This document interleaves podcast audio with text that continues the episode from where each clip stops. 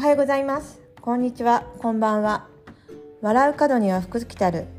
今日も私のポッドキャストをお聞きいただきありがとうございます。フロリダは今12月1日朝の8時2分です。今日も私が気づいたことや私が選んだ言葉をシェアしていきます。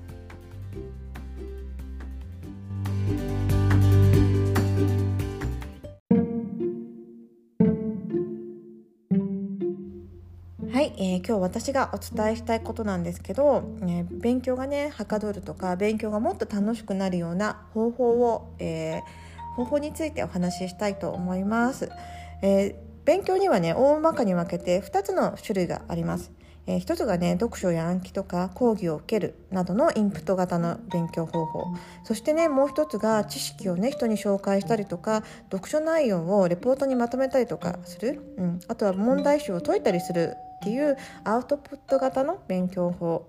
でねこの両2つとも2つともがねすごく大切なんですけど、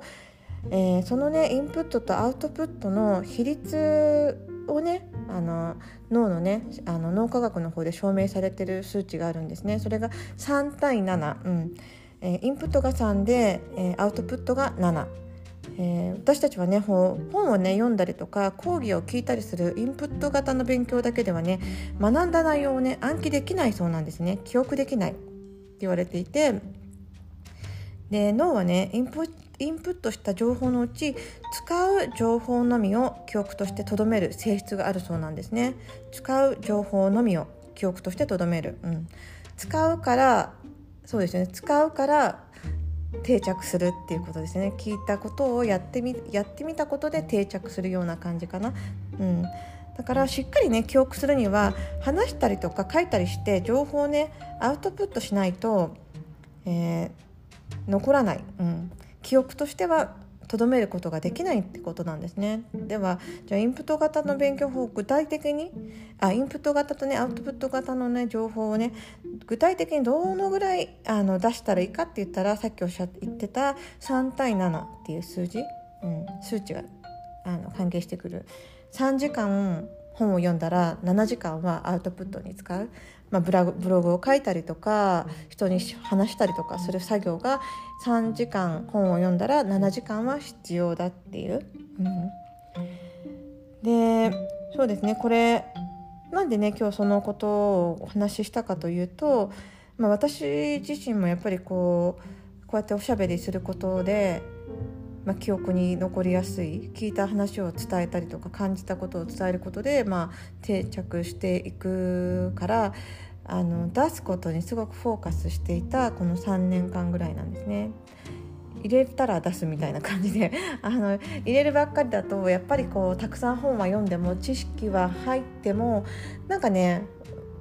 使うことがないとやっぱり忘れちゃうんですよね。だから使う作業っていうのを増やしていきたいなと思ってポッドキャストだったりとか、まあ、インスタライブをさせていただいているんですけどあの最初はね、まあ、自己満足というか自分の目標に向かって始めてたことなんだけど、まあ、人に伝えたいなって思う気持ちが入ってくるとあの勉強する仕方も変わってくる。うん、